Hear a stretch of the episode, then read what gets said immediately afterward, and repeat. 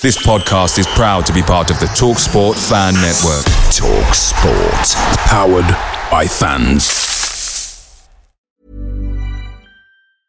Hiring for your small business? If you're not looking for professionals on LinkedIn, you're looking in the wrong place. That's like looking for your car keys in a fish tank.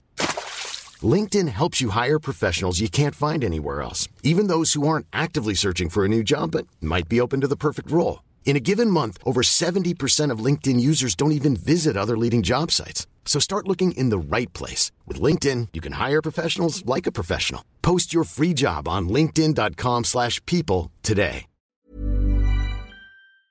The TalkSport Fan Network is proudly supported by Delivery, bringing you the food you love. McDelivery brings a top-tier lineup of food right to your door. No matter the result, you'll always be winning with McDelivery. Order now on the McDonald's app and you'll get rewards points delivered too. So that ordering today means some tasty rewards for tomorrow. Only via app at participating restaurants. 18 plus rewards registration required. Points only on menu items, delivery fee and terms apply. See mcdonalds.com. Previously on the No Nay Never podcast. Manchester City versus Arsenal has been postponed tonight because of coronavirus fears, but that seems to be a one-off. We've uh, had difficult times at Manchester City. Well, business as usual in the Premier League. The game of football is never going to be as important as people's lives. It's going to be a really, really tough game on uh, on Saturday.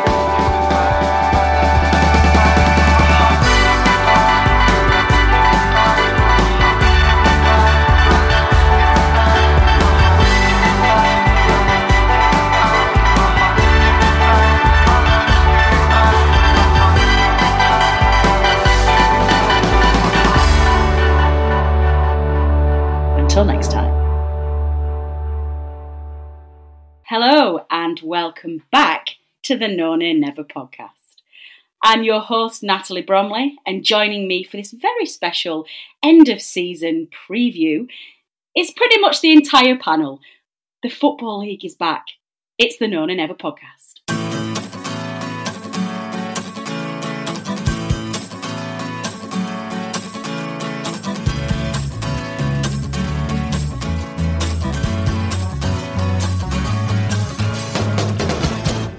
Goodness me, listeners, it's been a while. We have been absent from your podcast provider for quite some time, and I think it's pretty clear as to why. Of course, we have all been having to live through a very strange 14 weeks, 13 weeks, however long it's been. Because as we all know, since the 23rd of March this year, the UK has been on lockdown um, owing to the coronavirus pandemic known as COVID 19. It's taken hold of the UK. Football was suspended. Pretty much everything was suspended and has been for quite some time while we've all been learning how to do Zoom calls at home and quizzes with family and learning a new term of social distancing, which I don't think any of us really knew what that was before coronavirus took hold. Um, but it, it, it, we're back. We are back. We're having a bit of a, an end of season preview. Um, but I'm going to start this this podcast obviously by addressing the far more important factor that's going on in the world right now than football.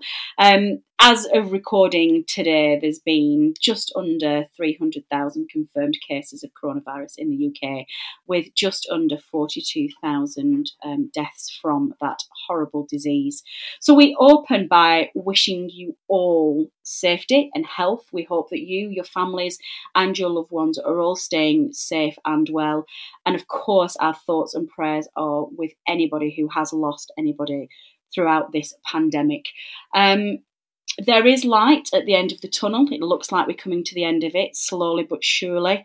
Um, and as a result, football is back. The Premier League have announced that the remaining 90 games will commence on the 17th of June with the mighty Clarets opening their end of season campaign away at Manchester City on Monday. Is it Monday, the 22nd of June? Now, football is very, very important. It's important to all of us. It's the national sport and it's back. And we got the panel together to start having a look at what's been going on over the months and take a look forward to basically the last games of the season. Um, so joining me this week is starting off with Tom Whitaker. Tom, what have you missed? Well, what have you missed most about football in this past few months? Hi, Natalie. Uh, apart from the obvious recording the podcast, um, I think for me the thing I miss most about going uh, is it's not just the the 90 minutes itself, it's not just the match, it's everything around it. So I live in Derby. Um, I've got family in the northwest, which is why I'm a Burnley fan, and that's the only time that really I see a lot of the people that I know in the northwest. Got friends up there, got family, and uh, often the match day, as as well as going to the game, as well as the 90 minutes, it's you know a couple of pints with your mates before the game. It's calling in and seeing family members after. Um, so that kind of routine that you've got every other Saturday of the journey of your whole day being taken up by the football, suddenly I've got all this time on my hands, and uh, and yeah, it's been been strange. Uh, I, I've missed it a lot. I'm looking forward to going back as and when it's safe to do so. Yeah, definitely. Um, so also joining us is everyone's favourite favourite Wiganer, Richard Steele. Richard, how have you been, and what have you missed most? Hi, hi Natalie. Thanks for having me back on. Um, yeah, I've probably say what Tom said before. It's not just the 90 minutes that you miss, um, it's everything around the game. Um, you know, as you said, uh, I'm not from Burnley, from Wigan. Um, so it's kind of just going the game with my dad, really, that I've missed more than anything. We always kind of get there a little bit earlier. We go in the foundation lounge for a couple of pints, watch the, watch the game before.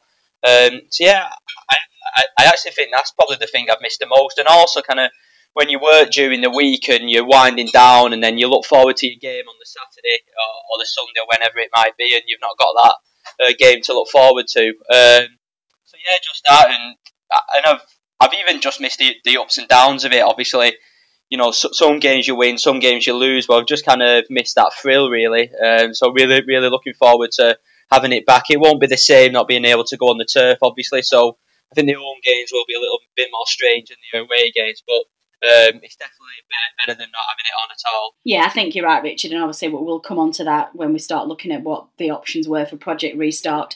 Um, but making up our panel this week is, of course, our resident student and eternal optimist, George Poole. George, what on earth have you been up to and what have you missed about the football? Hi guys, good to be chatting with you all. I think the thing I've missed most about football is it's made me realise how much I missed going to away games, uh, for sure. Because obviously, being my first year at uni, I've not been able to go to many, and sort of having all that uni life, you don't realise at the time how much you missed it.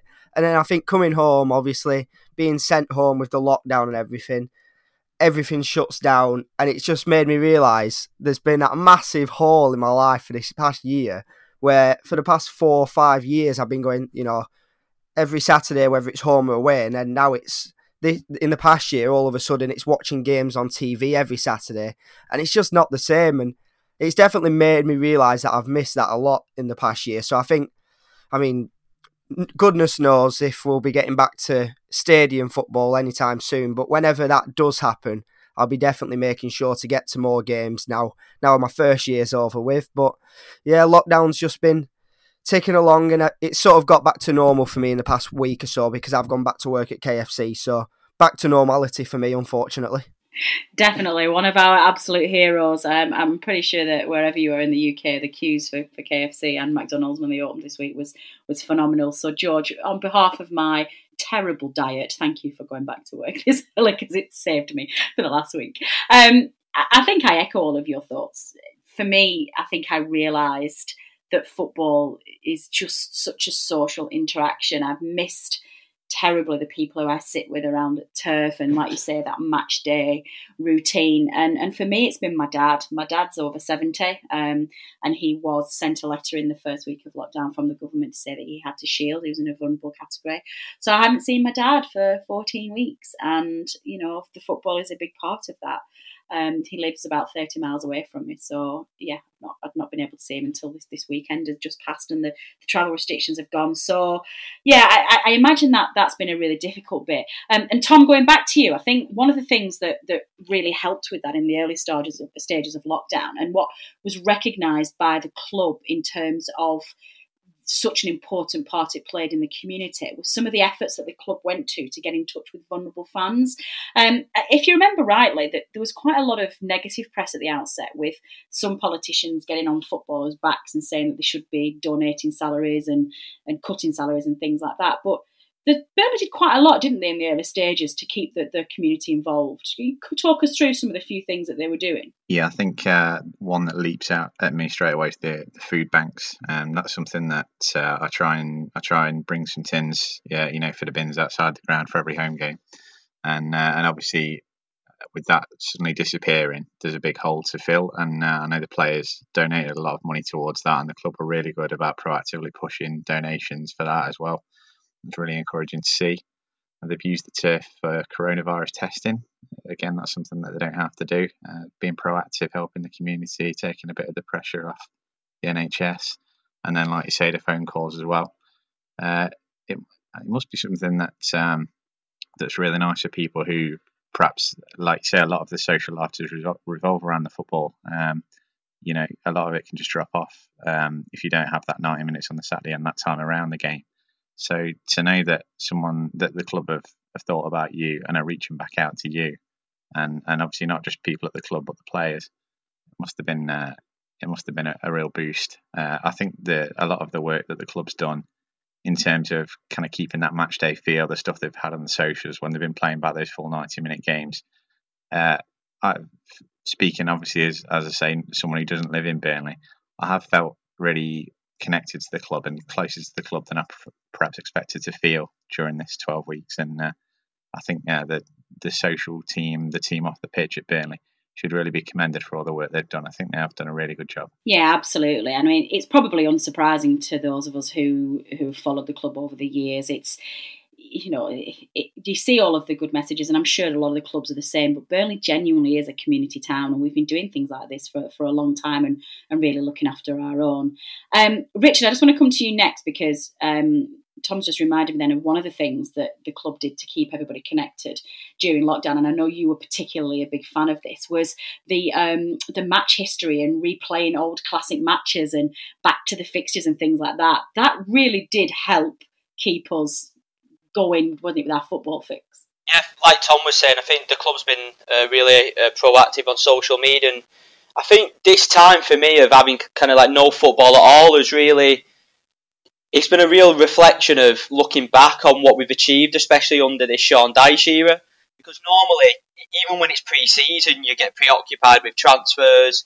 You know, who are we going to sign? Who are we not going to sign? So I think this period has just been a really good opportunity to take stock, look back on previous games, and actually think, you know what, you know, we should be really proud of everything that we've achieved over these last, you know, seven, eight years under. Um, you know, some of the highlights for me uh, was going back, even watching that Crystal Palace um, away game, our first win um, in the Premier League um, away from home that, that season. And then actually, just, just last week, because uh, this is how sad I am, um, I actually went back and watched the, the season review uh, for when we for when we come seventh, and, and then last season, even though we struggled, um, you know, just like I said, re- really enjoyable memories. Um, yeah, just let's hope some more of them can continue. And what was quite special for me over this time, you know, wasn't I wasn't born at the time, but family members talk about it. Is the is the Leyton Orient game, and and obviously e- even people who was born after that game know the magnitude of it. So you know, to go back and watch that full game and then just see the sheer emotion and kind of that was a turning point for the club that that that Leyton Orient game happened, and then slowly and steadily we've built up everything we are, and you know, looking at us now, we're in a really strong uh, position to hopefully come in the come in the top half of the of the Premier League again. Yeah, absolutely. It's definitely been a time for reflection for me as well. I think I've, I've had a, I've had a funny relationship actually with football since we started. I think, as I said in, in my intro, clearly there's been other things going on, and football went from being that week when, if you remember, there was uh, the, the, the, FA were umming and ahhing as to whether or not they were going to suspend the leagues or not, and then there was a, a spate of loads of, of um, players who who tested positive, and um, and actually the Arsenal manager as well got tested positive as well. And then it, you know, at the time we were all absolutely distraught, but then very quickly football kind of fell down to the bottom of the priority list when I think we all realised just how serious this was. Um, I've got to say I have enjoyed the football. Uh, sorry, I've enjoyed the break from football in that I realised in this lockdown period just how all encompassing it's been in my life. And that's made me realise just how much I love football, if that makes sense. It's like I've enjoyed the break, but I think because I just get so wrapped up in it during the season, and I live and breathe it, and I'm always thinking about it. It made me realise just a massive, what a massive part of my life it is. So yeah, it's been it's been a nice break, but I am definitely itching to get back. Um, George, let's let's move on then, because let's have a look at where we got to, because of course as we were in lockdown and, and plans were being put in place to get the country going again and to start making plans to ease in the lockdown restrictions in the UK, the Premier League launched what was Project Restart, was how they were going to get, if they could, the remaining 90 games played to the end of the season.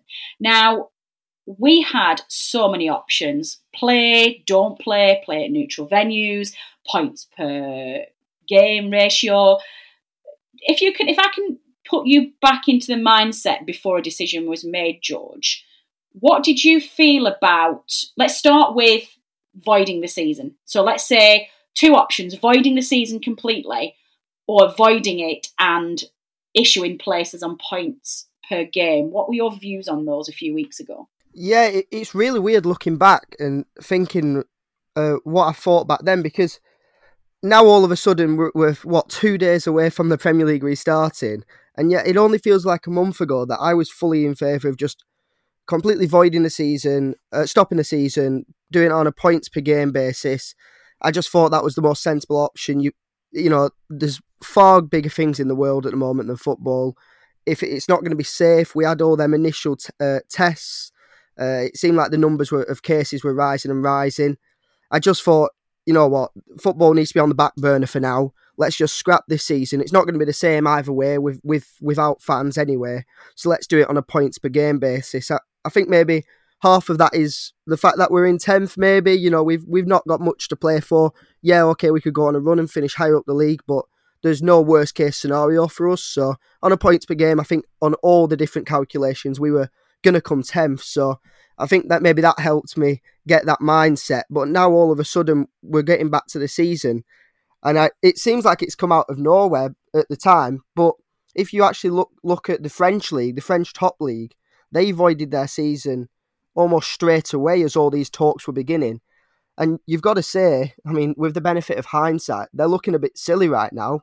The integrity of their leagues, you know, which was already in doubt, let's be honest, it's looking a bit shaky as the Bundesliga has come back. The Premier League's returning this week. La Liga returned last week.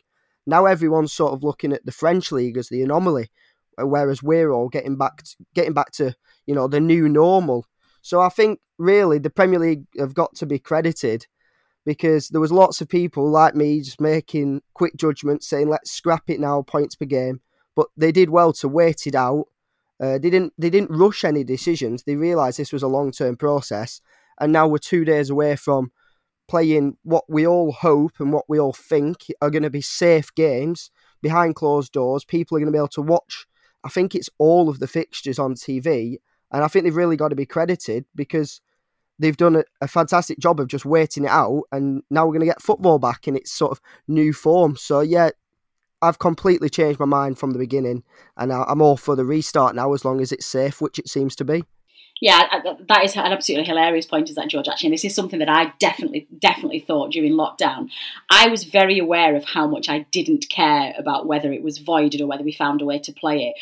Basically, because we were going to finish around tenth, we were safe, and I was I'm starting to get very aware of how much I would how much more I would care if I was in Villa's position or West Ham's position or Watford's position, for example. It definitely, definitely made a big difference. Um, Tom, I think the way I'd got with this is, I for me, I I completely ruled out the points per game um, system, and to me, it felt like the only fair way that we could get the Premier League going was either void it completely and the season is just scrapped, as in no, you know, we all start again last season as if it was sorry next season, as we did at the beginning of this season, or we find a way to play it through to the end. Um, I just, I think for me, it had to be one or the other. I was absolutely certain that's where I'd got to. Um, I just couldn't see a how a points per game system, so you could award promotion, relegation. And I'll tell you what else there was as well that was talked about at one point. This idea of um, West Brom and Leeds come up from the Championship, so we have, and then we have five relegated next season and things like that. To me, I, it was always void and scrap it or play it out to natural conclusion. Did you ever feel differently? God, it's stressful enough having three teams relegated, isn't it? I don't think I could be doing with five next season. Um, yeah, no, I was. Um, well, I mean, it's been hard to keep track, hasn't it? Like George said, it's all changed so quickly. You know, it seemed like a month ago that the only possibility was to avoid it all, and uh, I think points per game, I can I can see the argument behind it because if if it's going to cost clubs money to finish the season, or if it's not safe to finish it, perhaps it's a slightly more satisfying conclusion than just voiding the whole thing. You've seen in the very lowest uh, non-league tiers, I know their seasons were just voided, and there's there's some teams who are like in top of the league by 20 points who've had it voided and uh, it's not really fair on them. But then equally, you've seen in League One uh, last week they they went for the PPG. Tranmere have been relegated by 0.04 of a point or something crazy like that. You've got the problem in the Conference North at the minute where they're deciding at the minute they're only going to promote one team. You've got York City who've been top for the last three months. And as it stands, Kings Lynn are going to get the promotion place because they've got two games in hand and their PPG takes them just above York. So things like that, it's uh, it's hard to see how you could have a satisfying conclusion without at least making the attempt to play out on the pitch. And I think with the money that's in the Premier League, the increased scrutiny that's on the Premier League, I think uh, it would have taken a really impossible situation. It would have been a situation where we were in lockdown for months and months, and there was just no feasibility of playing the games to to have got to a point where you were going to do PPG. And I think a big problem with doing that in the Premier League as well would have been the fact that Liverpool are so far clear. I mentioned then about some some teams in uh, in the Northern Premier League and and, and uh, divisions like that were, were far ahead at the top. I think if you'd avoided that title from from Liverpool, that it would have been really really unfair, um, given that they're so close to it. So I think from that point of view as well, you had if it, if it was a situation where perhaps we were halfway through the season and it was a bit more evenly balanced, then you you perhaps wouldn't there wouldn't be as much to lose out on for teams who are near the top of the league. But um, to avoid it, and even for a team like Sheffield United, who's got a chance of being in Europe for the first time ever, you know that that would have been a kick in the teeth for them. West Brom and Leeds as well. You've got an inevitable legal challenge if you're denying them the chance to, to pick up the hundred million pound check next season. I think the only teams that are really seriously talking about avoiding it were teams like West Ham and, and Norwich, who are basically just saying that because they don't want to get relegated at the end of the day. So yeah, I think um, it's there's no ideal solution because, as I'm sure we'll talk about in a bit more detail about later on, I don't think that um, even playing the games in, in the manner in which we're going to have to play them is an ideal solution. But I think, given that we weren't going to get a great finish to this season, playing the games out behind closed doors is the best of, of the options that we could have had. So it, I'm glad that we have been able to settle on that in the end yeah, it's it, it's it's definitely been a factor. I think that Liverpool was so close to getting this historic Premier League win.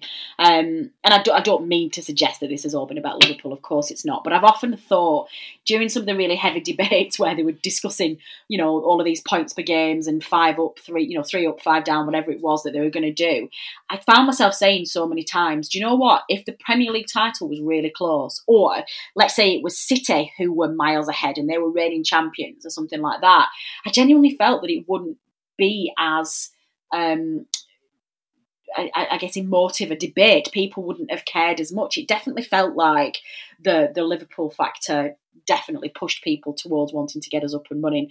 Um, I, I, I completely agree with you, Tom. I, I, just for me there were so many um, just variables and, and so many teams that could be really hard done by by um, just trying to award points on this points per game and things like this. It just felt to me that it had to be either void or, or played out. It was it was very uh, it's been very difficult and like like uh, Tom, uh, George said earlier, sorry, they've done well to get to this stage.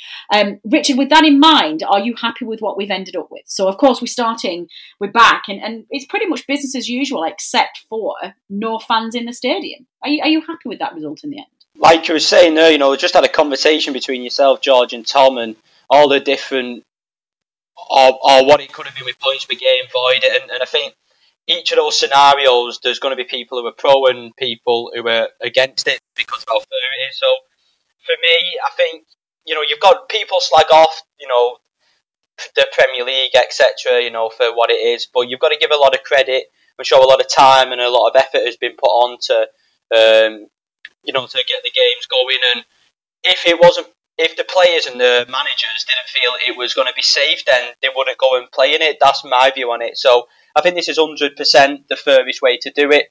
It's you know it's not an ideal way. Obviously, you know we'd love to be in the stadium, but I think that's going to be some way off until we get that. Um, so yeah, for me, it's hundred percent the fair way to do it.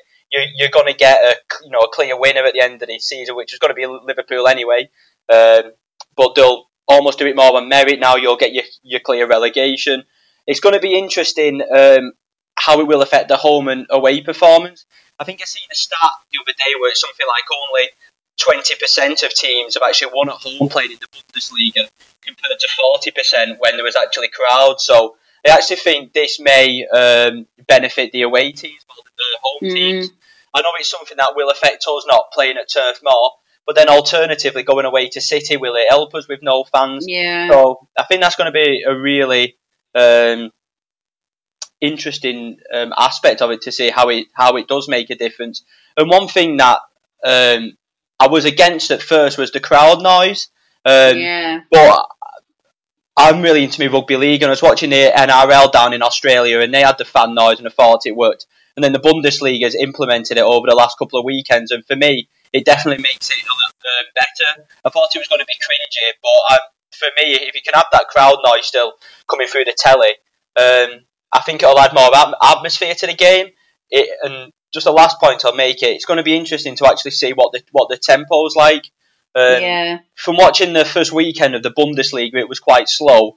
And then I watched the Leverkusen Schalke, uh, the second half of that, where, where the teams had uh, both had something to play for, and the, and the intensity was really good, and it was a really good game. You wouldn't have thought it was any different to any, any normal game. So I think it might be a little bit slow to get off and running, maybe due to players getting used to it, the fitness, etc. But I think as it goes on and the players get used to it, I think it'll just become the norm. Yeah, I think that's that's a good point, Richard. And, and Dyche yourself has come out and said that there's going to be some there's going to be some freaky results, isn't there, in the first couple of uh, I say a couple of weeks. If the games are that thick and fast, the first week, which is probably about three weeks worth of games, um, there's definitely going to be some strange results. I'm certainly not as, as worried about going to the Etihad as I usually am. Um, but then, you know, as Richard quite rightly said, the home advantage can be massive, and I wonder how um, George, this is going to affect the relegation threatened sides. Now, I think for the first time in God, as long as I can remember,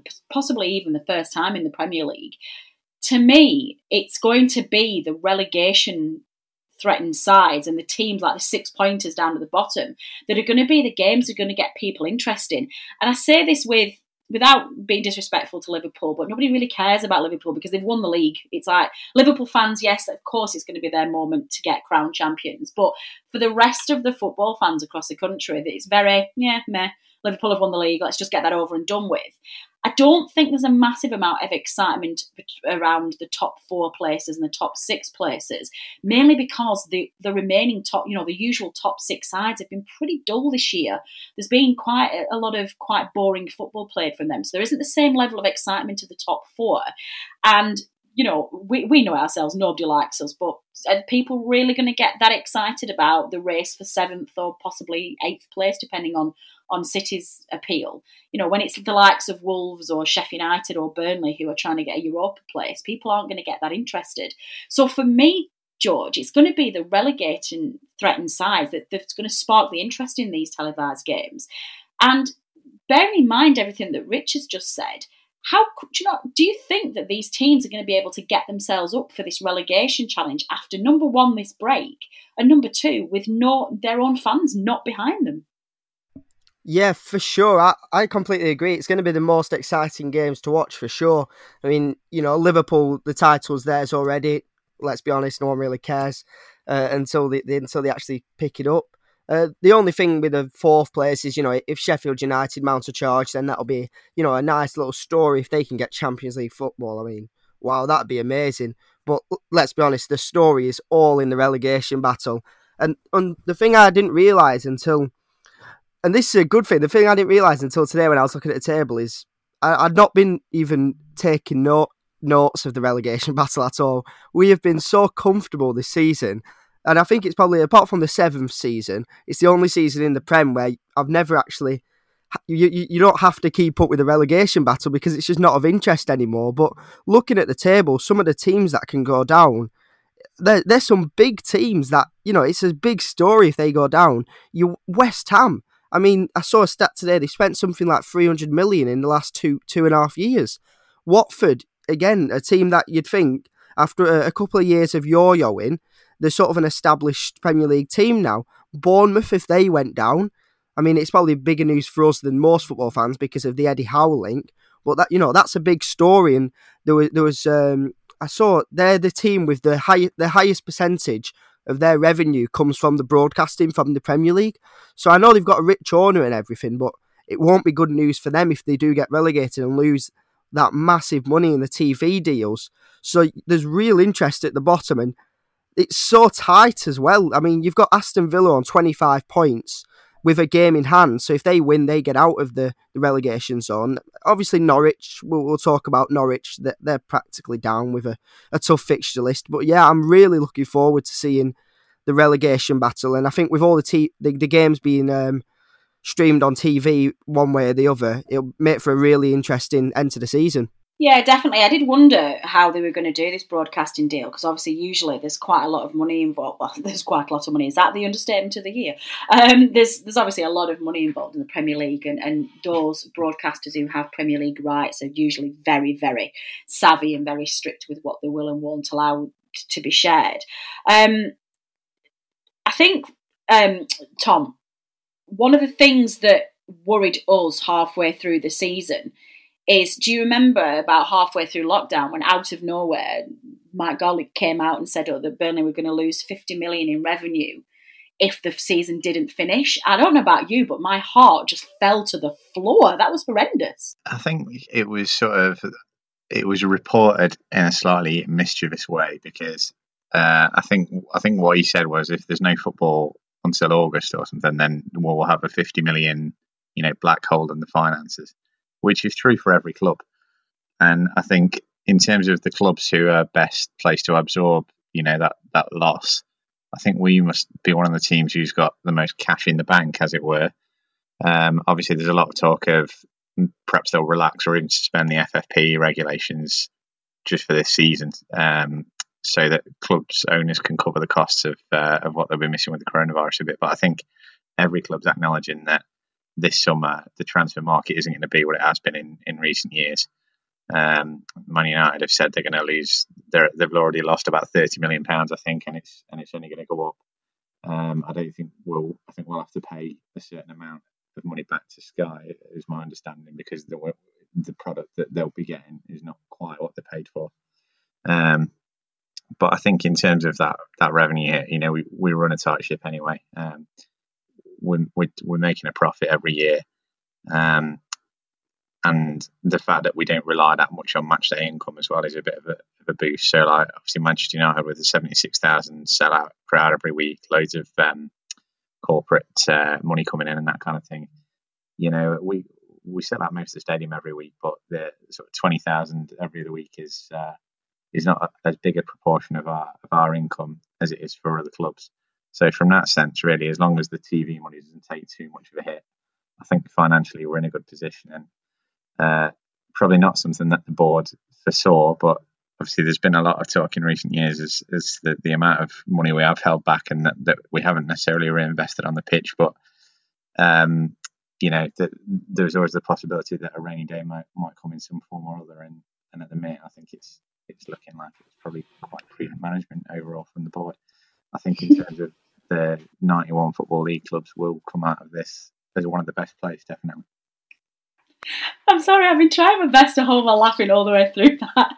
Just the fact that Burnley have been holding back monies for a rainy day. It's like, I could just imagine Matt Garlick because of a global pandemic, like, see, lads, I told you, I told you that that rainy day money had come in handy. I know I shouldn't jest about these things, but it, just the way that you deadpanned that then was, was very amusing. Um, just keep keeping on that thread about uh, certainly about income and things like that. Um, we don't often like to give them airtime unless we are taking the Mickey, but I did have some sympathy this week, only a very small amount I had for our uh, neighbours down the road. Of course, the headlines were being grabbed that um, Blackburn Rovers are not offered. Oh God, I feels dirty saying that. Um, but this is a family friendly show, and I can't give them their full title um, they they aren't able to offer any refunds whatsoever. And I've had so many messages and tweets from from non Burnley fans who sent me that thing, just thinking that I would find it hilarious. But actually, I did the, I did the maths very quickly in my head, and Championship ticking prices are actually really expensive because they don't have the cap that the Premier League brought in. Um, and if you work out, I think Blackburn last se- this season sold around seven thousand season tickets. And if you sort of average that out between all tiers of tickets and all levels from juniors right up to uh, to um, all the discretion, uh, sorry, the the discounted tickets as well. If you apply just an average twenty five pound a ticket, with their four remaining games left, that meant they would have to find seven hundred thousand pounds just to refund season ticket holders for their remaining four games. And you look at championship clubs now and you think, well, you know, they've got the bad press from it, but I'm not sure that many championship clubs would have that amount of cash around to be able to to refund fans. And I know it's hard because the whole country's struggling under this virus. People have lost their jobs. Um, of course they are, but you know, it's it, it it's difficult. It just goes to show how important it is that a football club is well managed because it highlights more than anything that, that clubs are, are, basically running on overdrafts. They don't have money, and something like this happens, they can't deal with it. Um, Richard, very quickly before you, before we come on to uh, what I do want to talk to you about, did you did you get a chance to see the new um, chief execs interview Neil Hart this week that went up on the website? I think that's the first time we've heard from him since he got because I think he got brought in, didn't he, like a week before we went into lockdown. Um, and he he gave quite a decent interview about what good shape we were in and what we want to do for the next few years. Did you have a chance to look at that? Um, yeah, I, I did have a look over it, and it comes across, across quite impressive to me. I think he's obviously done great stuff uh, with the with yeah, the community. You know, with the community side of it, it seemed. Uh, you know, a sensible decision to move him across, um, you know, into this role. And I think he was in. I think he was said, you know, obviously we've got to be realistic, which, we heard before. But he also said that, um, you know, we're you know we're looking to be active in the transfer window, um, which yeah, which was definitely a positive. I think you know Tom really summed that up really well to me about that interview uh, that Mike Garlick did. When you read the interview properly, it, it, was, it was just a sensible article that obviously some you know national uh, rags got hold of, sens- sens- sensationalised it. Um, and, and made it sound just way worse than it was, and there's going to be so many teams who, for me, are going to come out worse than this you know, we're not going to come out it and be able to spend, you know, lots of money on on players. We've not been able to do that in the past, but I still think we're going to be in a good position. I don't expect us to be in a position where we're going to have to sell um, loads of players. So, yeah, really, really positive from Neil thought, and I think he's going to look to be a good appointment. His interview was really positive about where the club are at the moment and then what, what we can achieve and then, you know, moving into next season. Yeah, I agree. Um, George, just picking up on what Richard just said there, he, he's talking about how we are looking to be active in the in the transfer market. We've already triggered an extension on Robbie Brady's contract, which I think was the right thing to do. We'll, we'll look at that later on, maybe next week when we start to look at, at how the season finishes and plans for the summer. But surely this is going to have a huge impact on summer business. Or actually, do you think it will? Do you think it'll just be business as usual? I think it's one of them where we we don't we don't know we don't know what's going to happen. We we didn't know what was going to happen with coronavirus. We don't know what's going to happen with this. The the thing that I was sort of worried most about, but you know, there's not been any rumours. I mean, I'd, I'd, take of that what you will, but the Dwight McNeil situation, I, before all this happened, I'd have expected us to have finished the season and probably sold him this summer. You know, he's had a good one and a half years with us. And then when this sort of started to come about, and you have all the oh, we're losing this fifty million money, and I'm thinking, oh no, we're gonna we're gonna be losing Dwight in the transfer window on, um, you know, for quite a, a cut down price, other than what we could have got in a normal situation. But you just don't know. I've, I've seen the other day that they're, they're at least moving the summer transfer window, I, I believe, to, it to October uh, provisionally. And they've also there's been rulings done by FIFA, I think, who've said, you know, seasons can start now before transfer windows have ended, and you know, there's all these implications to think about. I think we'll definitely be one of the sides that sort of keeps our powder dry, definitely. I mean, as per usual, but even more so, you'd expect. You know, we won't have that much cash to splash around now. Uh, I'm really glad we got Brownhill in in January because that's a position that would have been needed, and we've got him on a, a really good deal before all this popped up. Uh, and I think it will be just interesting to see what we do with contracts. Like if if we let Hendrick and Bardsley etc. go, then we'll have to replace them. But yeah, yeah, I don't expect us to be spending much in the transfer window whenever it happens. We just need to make sure we've got a squad to stay up because next year yeah. is going to be an anomaly year and an, an, an anomalous transfer window as well. Yeah, I completely agree. And I think, whilst, well, I, I, do like Hendrick, and I think as a utility player he's great, but I completely understand his frustration. He's never been able to cement his place in the side, he's never been able to get himself on board. So many fans hate him, which I just don't understand. But, uh, you know, everybody's, everybody's views it is their own. Um, but I think securing some of those players now as squad players is really important. I would just like to give a very quick shout out right now to Dwight, McNeil, Dwight McNeil's dad who's been in the press this week, is basically saying that Dwight McNeil needs to not get his head turned by these big clubs and stay where he is at Burnley. And I'm just like, bravo, that man. Can we just get him like the freedom of Burnley, please? That would be great. Um, Richard, sorry, I did got sidetracked then talking about money and, and, and going to, to, to George to get that. But one thing I did want to speak to you about, which is one thing I'm finding really interesting. This is all really great, really positive, fantastic. We're going back to Premier League. We're going to finish the season, integrity of the competition, tick, all done. There is a rather obvious flaw in the plan. What happens if first game Watford win? No, let's say let's not use Watford as an example. Let's use Villa. So let's say Villa win their first game, so they, they pull themselves out at relegation places, and they are it's theirs to lose essentially, and they can you know they're out of the bottom three and they can go on. After that first game, Jack Grealish gets tested positive for coronavirus and either gets poorly or has come into contact with people and some of their team have to go into quarantine or self isolation and can't play two of the games, which they both lose and get themselves back in. That is just one example.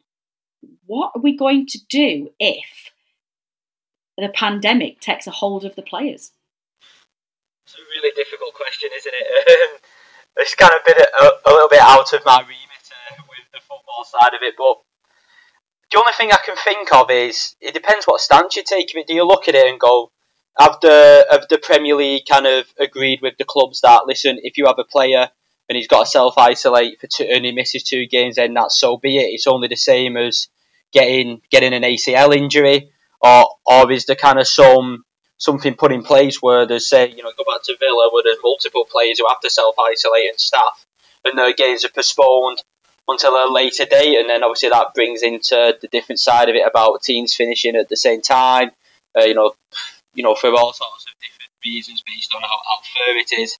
So yeah, to, to answer your question, I, I never really thought about that. To be honest, the question comes a bit of a, a shock to me. Um, Sorry. To me, the only to me, again, this is my view. People probably agree with it. You know? Yeah, I'll stick with my initial view and just say that you know what injuries happen throughout the season. Um, yeah. and and it's one of them. It, it's kind of it's tough. And but you know what? What I'll say about all these teams at the bottom, whinging about coming back again. They shouldn't have been so crap for over three for over three quarters of a season, and, and and anyone to be worrying about it, would they? So you've got all these Villa fans going on about it should be void and everything, but at the end of the day, they've, they've spent hundred million and they're still doing rubbish. So it's their fault in it at the end of the day for being so poor that may very well be my favourite all time line from a No Nay Never podcast. It's uh, they shouldn't have been so crap, should they? That is absolutely brilliant. Listen, Rich, I'm sorry I did throw that curveball at you then because it was when I when uh, we were talking about that, it just entered my head and I was starting to think, oh, hang on a minute, what happens here? Um, for what it's worth, I asked it you because I don't know the answer either, and, and I think uh, way smarter people than me also wouldn't know what the answer is here. But it's just, I think what you said then was actually probably one of the best answers that I could think of for this. In that, well, actually, if somebody does catch this and has to self isolate for seven days, they miss two, maybe three games. What is the difference between that and pulling a hamstring or going over on their ankle or pulling a groin or something like that? It, it, you are right. It, they are. Um, what's the word? Um, it's part and parcel of the game, isn't it? These injuries, and I know it's different, and I know these are special circumstances, and I know there is a greater concern with this virus in terms of people's health. Um, but from a football integrity perspective, then yeah, I think that's a really good point, and it's not one that I've thought of.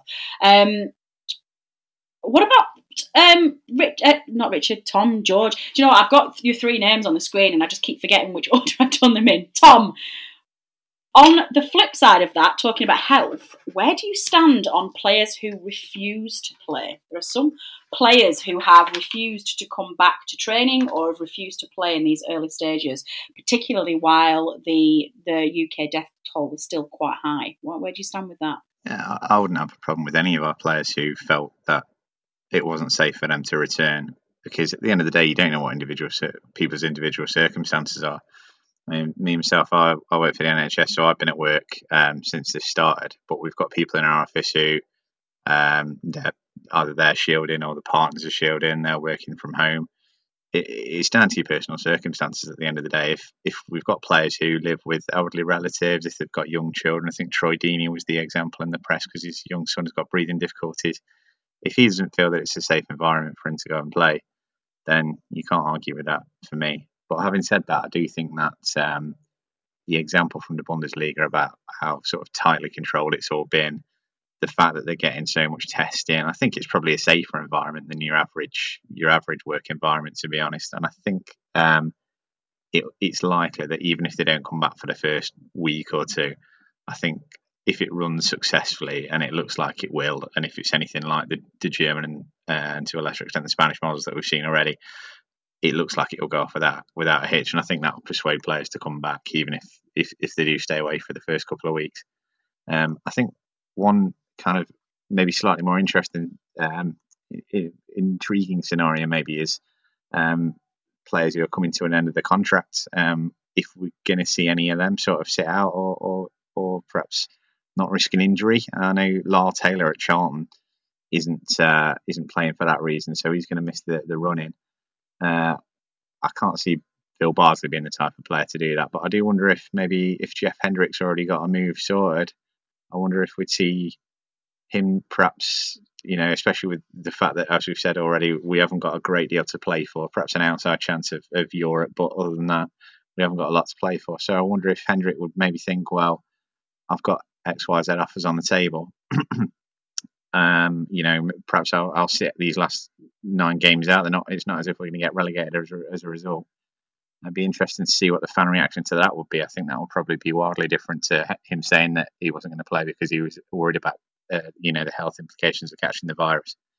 And uh, I'd also love to see him have that conversation with Sean Dyche. Oh God, can you? Although you say that, I'm not entirely sure that he would be. Would he be? How would John? I don't know how Dyche would, would react. He's quite a family man, and he's quite level-headed. He's Dyche, isn't he? I think he's quite he's quite open about how football isn't everything. Bless him. Um, okay, let's move away from what Project Restart and actually let's have a look at restarting the league. Um, George, we actually start playing again on Monday. So we are building up to um, City away on Monday. So we're one of the last teams to play. Um, actually, are we? I'm not really sure we are. Maybe we start on I can't remember. I haven't even looked at the fixtures properly yet. But we are. We start playing on Monday, and for the first time in as long as I can remember, Dyche has got a full squad to choose from. Yeah, it's quite it's quite a, a, positive for us. Maybe maybe the, the whole lockdown situation and everything's actually helped us. Uh, it's been like a, an extended break for us. Um, obviously, we've got a full squad available. Here's hoping. I mean, you know, there's rumours here and there, but people like Ashley Barnes, who were before uh, were injured. Um, I was just listening to an interview with J Rod uh, the other day, and he was saying that before, obviously, the whole Corona situation came about, he was I think he got injured in the Tottenham game and he required surgery or you know some sort of extended absence. And he says he, he's got that all sorted and he's fit and he's raring to go again which you know is a real positive seeing as how he was coming into his own over the sort of Christmas spell and at the start of the year. I mean that United game that's at the forefront of everyone's mind. Um, so I think it'd be really positive that we can have a full squad back goodness knows what to expect, how they'll play. Obviously, the intensity we've mentioned, but you know, you can't go wrong from a, a start where you've got no where you've got every player fit. So it'll be interesting to see what sort of team he puts out. You know, the striker situation that's been prevalent this this uh, this season, and then also how much he uses them extra subs and if he uses them at all. Yeah, I've got to say, um, Tom, I did find this absolutely hilarious when um, it was announced that the subs would be. I think you could have increased. You put nine on the bench instead of seven, and you can make five five substitutions instead of three. Um, I, I saw them all of the Twitter posts, Tom, where basically that was just Dyche shrugging his head, going, "Nah." Do we think he's actually going to rotate these players or not? Uh, I wouldn't imagine that he will. I think it, it might, come, might play in our favour with the first game because I know Man City are playing on the Wednesday night, aren't they? And then again on the Monday, so they yeah. might rotate a few. But um, no, well, they, we haven't really got the squad to do it, have we? But even if we even if we did, no, I, I, can't see him making more than one or two changes for each game, and I can't see, yeah, I can't see a sub before the 80th minute. no, I do think. It, but then that said, though, he he hasn't had to um, he hasn't had to play these games like this since our championship days, and you know he is going to have to think about the, the. The, health of these players. I mean, uh, it's going to be a difficult one, but yeah, I, I think it'd be hilarious if uh, if Dyche starts making substitutions. Then I know we're definitely in a weird, weird new world. Um, Richard, I think the biggest, I, I think as Tom just said, then the so many um, positions throughout the team will stay as they are because we haven't really got the players to um, rotate them around. I guess the players on the wing, so you've got Brady and uh, McNeil on the left, and Gudmundsson and Lennon on the right. Uh, they probably get swapped around, I would have thought. But assuming that Woody is does make it, we know that there's some rumours around his fitness. You've got four strikers suddenly to choose from. Richard, put you on the spot. You're Sean Dyche. Who do you start on Monday against City? In terms of the strikers or the team overall? No, stri- yeah, the strikers. The, the, the, the four strikers. Um, I seem to. I thought before we did this podcast that Wood, can, you know, just definitely wasn't fit, but um, kind of, I'm not, I'm not sure now. So I still, I think Rodriguez for me at the moment, um, definitely, definitely starts and like I said, Vydra scored in that in the game against Preston, that friendly, and he seemed, you know, and there is fitness doubts over, Wood, so I'd go with Rodriguez and Vydra. If Wood is fully fit, I probably would go for Wood and Rodriguez, just for the fact that I don't think we're going to get, well, we're definitely not going to get a lot of ball against City, so I think Wood probably would have been a better player to have, maybe to hit the balls into the, you know, up to him so we so we can hold them up and lay it off, etc. But yeah, I think so that's well, so I've kind of contradicted myself really. So I think if Wood is fully fit, I'd go with Wood and, and Jay. But I think if Wood's not quite right, which the reports seem to point that way, um, then I would go for Jay and Vydra. But for me, really enjoyed watching Vydra um, in that spell. I thought obviously the goal at Southampton, but the home game he had against Bournemouth, um, and obviously that was a game where we did have an, a lot of attacking pressure on Bournemouth, especially in the second half. And It was really nice to see the link up play between Rodriguez and Vydra, two really good technical players up front. Uh, so yeah, it's a great opportunity, hopefully for Vydra to play a few games and hopefully hit the ground running again. Um, I know, I know it's not a striker, but I hope we get to see um, Brownhill get a good few minutes as well yeah. in in the run into the end of the season. Oh, I hope he does do some rotation. There are some players like that that I do want to see. Um, and actually, one thing I can't remember, I can't remember where we're at in the Bardsley Lowton rotation. I can't remember which one was out of form or which one we were now saying this week should keep his place for the rest of the season. So that'll be an interesting one. Um, laying it out to all three of you, is there, and I suspect the answer will be no, but is there anybody who's prepared to stake a claim for Ashley coming straight back into the squad now he's fit? Uh, into the team, sorry, the starting lineup. Again, I thought he was injured. No, it's, it's, it, all four of them are fit. This is what I've read: is that he's he is literally Dyche has got zero um, okay. injury worries. Even Gudmundsson? Huh? Even Gudmundsson's fit? Yes. Okay. What a okay. yeah, again. Listen, I might be wrong, but I've I've read I've read quite a lot of reports today oh, to say well, that. To say I'll trust you, Natalie. I'll trust you. Um, want to start Barnes? No. to move it on. George, would you?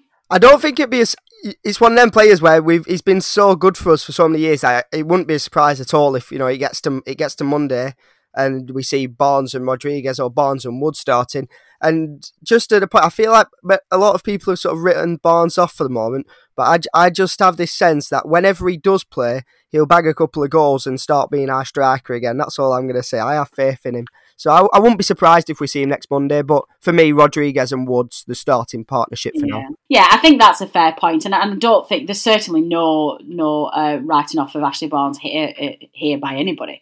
Um, I think one of the things that perhaps has been a fair assessment of it, and I don't know if you would agree with this, Tom, is that whilst Barnes has made some real improvements in his technical game. When you start watching Jay and uh, Wood up front together, it, there is a there is a gulf, albeit it's it's smaller than it was, but there is a, a gulf in, in technical ability. And it, is it fair to say that we're we're looking for a slightly better technical footballer now with our strikers? Um, I think he probably gives you sort of slightly different qualities to, to both Rodriguez and, and Wood. I think he's a bit more of a bully than Wood. Although Wood's improved that a lot in the last uh, in the last year, I think he's he's much more kind of physically adept now. He's, he's better at holding off defenders, beating them up a little bit. But Barnes is more aggressive. He's more in your face. He's more needly. But and I think Barnes is technically, I think he's better than Wood. Um, he's not as good of a, of a finisher, but necessarily he's not as much of a poacher. But I think he's got a you know spectacular 25 yarder in him. We've not really seen that from Wood. He's more of a you know a penalty box striker. And Rodriguez, obviously, we know he can do that as well, the 25 yarders, the technique, but he's not as physically imposing as Barnes. So I think you've got a good blend of, of both their abilities there in, in Barnes. I, I think he's quite underrated technically myself. I don't think he's uh, he's a million miles off Rodriguez, and he's for me he's better than Wood. So uh, he's yeah, he's a nice option to have back. And I think perhaps as well with the fact that he's played off this season not fit. I think perhaps we've maybe we've took him down a peg or two in our minds because of that. But I think we see him. Yeah, maybe he'll uh, yeah he'll be the player we, uh, we we know and love again. That's a, that is a really good point. Is that Tom? I think because he's been absent for so long this season, and obviously we've had this breakdown as well.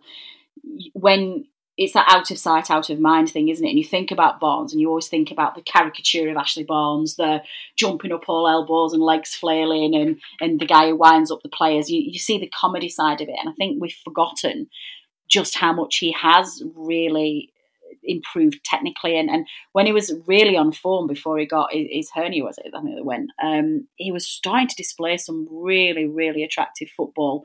Um, I I'm on the other side of the fence to you, Tom. I think that Wood is a better technical footballer than um, Barnes, but hey ho, that's fine. That's absolutely fine. I like balance. That is what we like to bring to the podcast. Um, I don't think we've got anything else to talk about. I'm just flicking through my notes. Uh, we've been through squad rotation, rotation, and we've been through subs, we've been through who will play.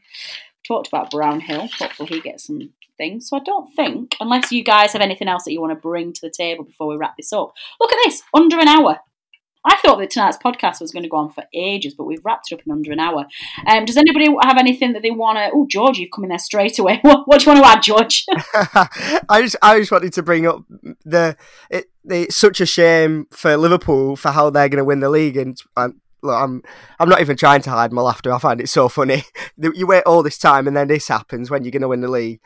I, I mean, you, you wouldn't be able to get excited for this as a Liverpool fan, would you? I mean, Uh, you're going to win the Premier League, but gosh, this is the worst way. They're going to have no parade, no fans in the stadium. I mean, wow. If if I had the option of being them and you know forfeiting the title this year and taking it next year, I'd I'd for sure no, be doing that. Yeah. No, no, you would not. well, maybe I wouldn't, but I'd say it. I'd say it in my head, definitely. Yeah, I, I think they're gonna they're gonna break the points record, you know, by a long way. Yeah, uh, but it's irrelevant. No, you know, there's no fans in the stadium. I mean, you know, I wouldn't want to be. Well, again, I would want to be them, but you wouldn't at this point. George, I'm gonna have to. I'm gonna rein you in a little bit here. I'm like, whoa, whoa, whoa. it's coming out. We're just just applauding us for getting this wrapped under an hour and doing an efficient job. And George comes in saying he would avoid the season rather than having a Premier League title. George, no.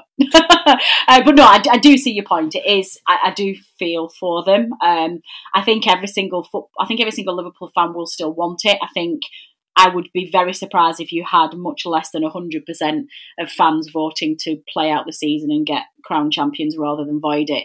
Um, yes, it's not going to be the, the award that they wanted. And if anything, this past few months has taught us, it's just how important live fans are to sport, um, not just football, but across the world.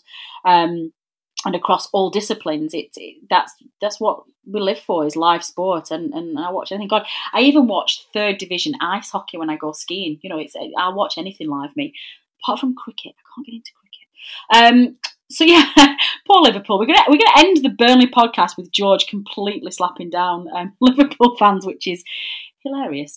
Um, I think that is all we have time for this week. So I'm going to wrap it up there, and we are going to we're going to get some more podcasts out between now and the end of the season. I need to speak to Statman Dave and find out what our plans are for the preview show. Uh, one of the challenges in the next few weeks will be fixtures coming thick and fast, and you know by the time we record the podcast, they'll potentially be out of date already. So I suspect we'll probably have to do two or three games at a time um, and see where we get to. Um, but in the meantime, I hope you've enjoyed the show. Um, it's been very glad to be back. Um, I was a little bit rusty at the beginning. I think I'd forgotten how to record a podcast, but it's absolutely fantastic to be able to be bringing you Clarets news and debate once again when we thought at one point we weren't going to be able to. Um, stay safe, everybody. Keep those rules in mind. Don't break lockdown. Don't break social distancing. Let's keep this pandemic under control and let's get to the end of this. And then let's look forward to the day that we can all meet again at Turf Moor. Um, thank you to my wonderful panelists, Richard, George, and Tom, who I have missed immensely. Um, thank you to producer Matt for editing this together. I'm sure if you can find his, his editing tools, bless him, he's had a nice break as well. Um, but my final thanks, as ever, go to you, the listener, for once again downloading and listening to this podcast. Your support is hugely appreciated, and we would not be here without you. I have been Natalie Bromley. This has been the No Nay Never podcast. Until next time.